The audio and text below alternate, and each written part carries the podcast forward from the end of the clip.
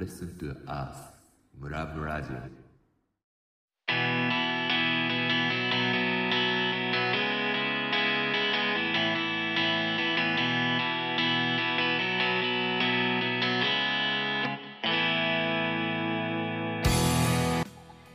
皆さんこんばんは。ローカルを満喫する地方創生番組ムラムラジオパーソナリティの佐藤恵理子です。三平武明です。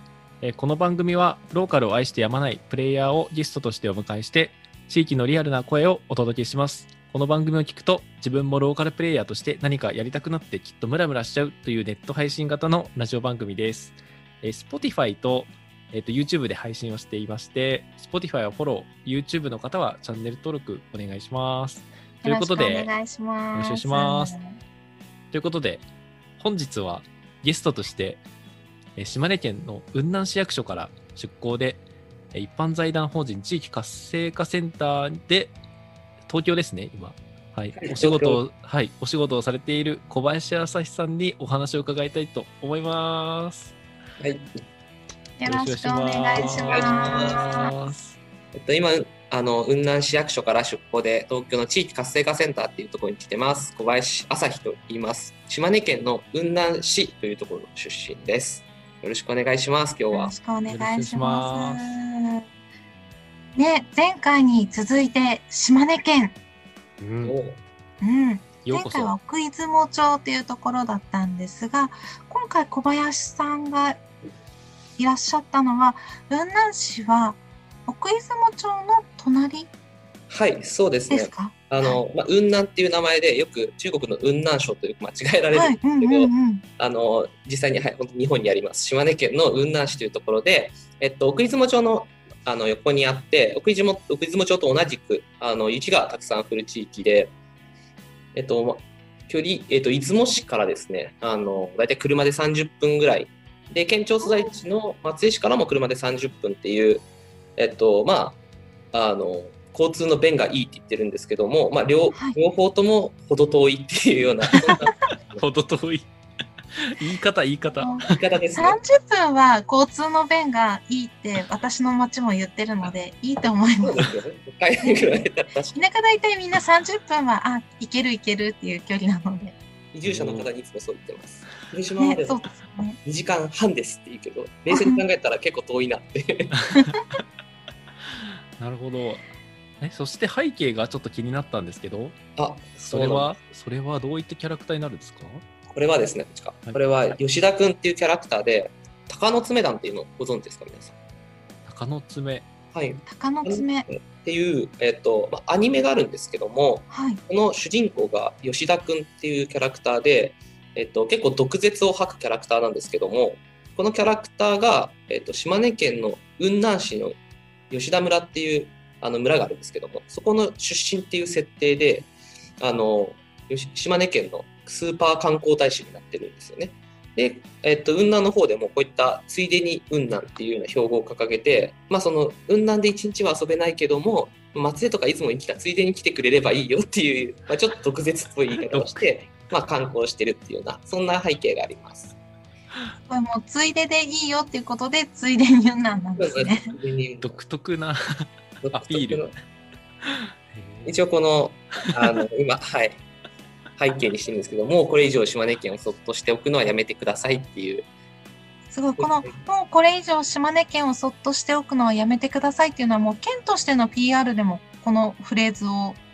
そうですね、島根の下の方にふるさと定住財団っていう島根県の定住財団があるんですけども、そこが発行しているステッカーで、もう本当に県としてああやって毒舌に皮肉ってますね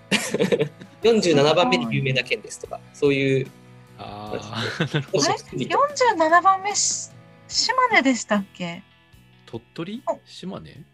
でも言うときはいつもそう言ってます。47番目。そうなんですね。実際、あ、そっか。有名かどうかじゃ、この間魅力か何かでどこかの県がね、47番目になったって言ってたけど。栃木県が確か47番目。あ、ね、そうですよね。目立っていいですよね。47番目は47番目で。確かに。そう、絶対46より目立ってるだもんね。そうか、じゃあその雲南市で生まれ育って、大学は先ほどね、少し伺ったら同じ県内の松江に進学をしたけど、ふるさと雲南の市役所に戻りたいということで。そうですね。大学卒業して、やっぱ、まず公務員志望っていうところがあったんですけども、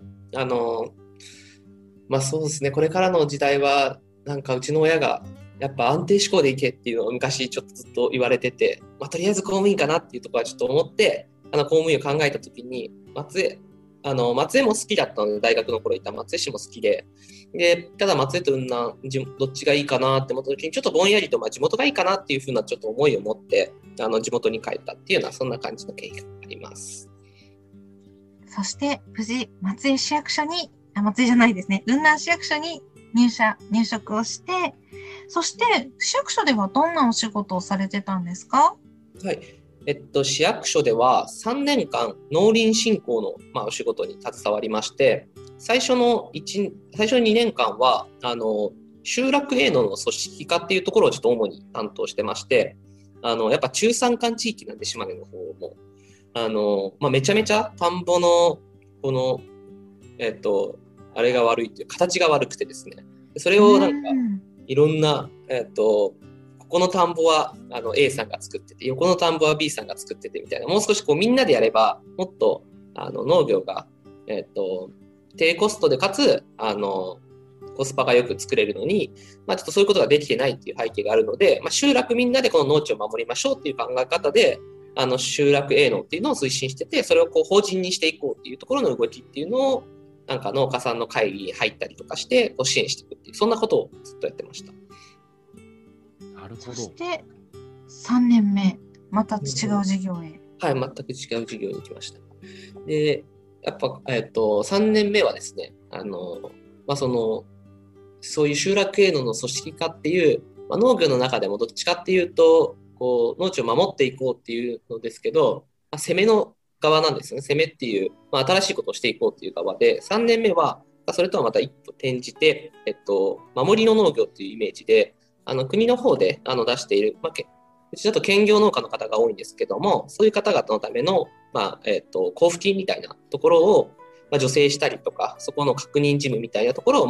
淡々とやるっていうような、そんな感じのことを3年目はやってました。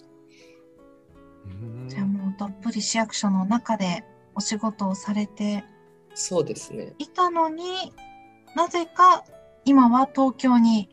はい、なぜか今は東京にという形で、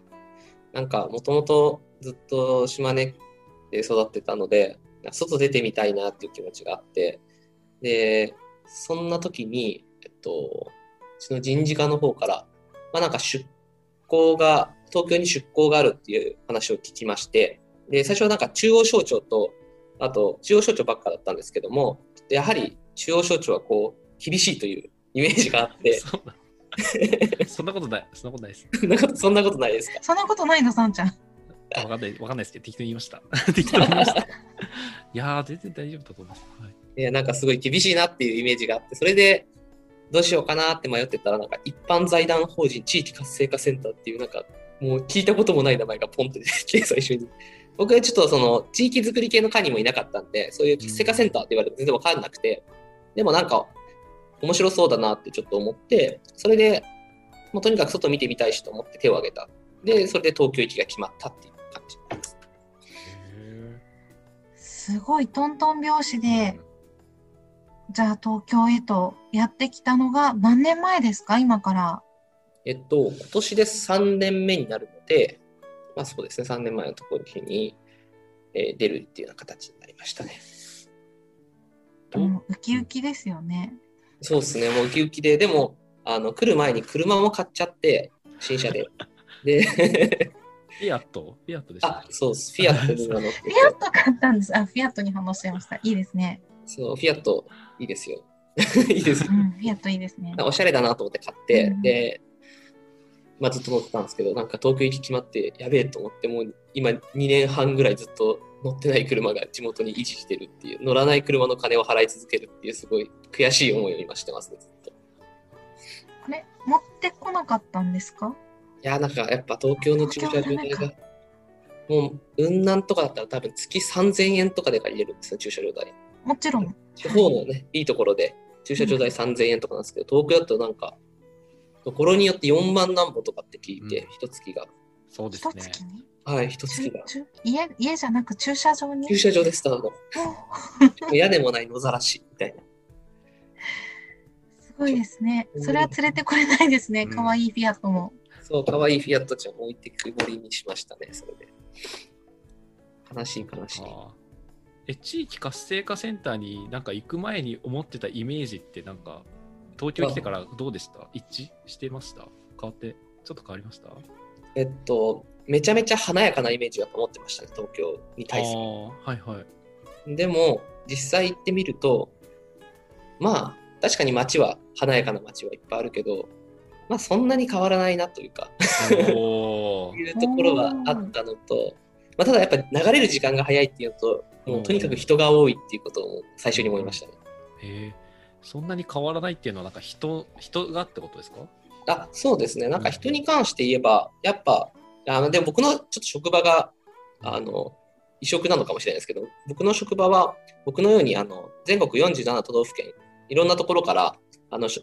治体職員が派遣されているっていう職場で、なので北は北海道、南は本当鹿児島まで66自治体から今派遣が来てるっていうことがあって、まあ、職場にはもうめちゃめちゃ青森弁の人いればみたいな、島根弁の人もいるしみたいなので全然東京に来た感がないっていうような、そんな感じもあってます。めちゃめちゃ楽しそうですよね、なんかいろんな人いて。そうですね、確かに、うん、なかなかこんなにでいないんですか？あ、東京からのそうですね、東京の方っていうのは、まあ、プロパー職員が何人かいらっしゃるので、その方々は東京なんですけども、あとはなんか埼玉でも、小鹿野っていうところだったりとか、ちょっと田舎の方、山の方だったりとかして、まあ、大体そういうところから来てます。へー、東京の区とかはいないんですね、じゃあ。あ、そうですね。なんか昔は狛江市から来てる方がいらっしゃったんですけど、はいはい、今はもう全然いないですね。へー、あ、そうなんですね。なるほど、なるほど。じゃあ今は全国各地の66自治体の中でうんなんうんなんって言いながら、そうね、ついでにうんなんって言いながらお仕事をされてるんですね。じゃあジョインの中でのこうお仕事とかってお話伺ってもいいものですか？ぜひぜひ、ぜひ、はい、ちょっと宣伝をさせていただきますね、そしたら。ありがとうございます。じゃあぜひここからはジョインってこう移住系の方には、移住をなんか考えてる方には多分耳なじみがあるというか、うんうん、あ、ここのサイト見たことあるとかになると思うんですが、そうじゃない方にはそもそもジョインとは何でしょうっていうところから気になると思うんですが、はい、ジョインは何をするための場所というか会社になりますか？ジョインはですね、名前が、正式名称が一般社団法人移住交流推進機構っていう名前でして、まあ、名前の通り、移住とか、あと、まあ、地方に行くその交流っていう、地域と地域の交流っていうのを推進していくっていうのを、まあ、大きな会社の目標としているような、そんな団体でして、そのホームページの方ですと、まあ、全国各地の、移住先のなんか面白い取り組みだったりとか、こんな、 なんか手当がありますよとか、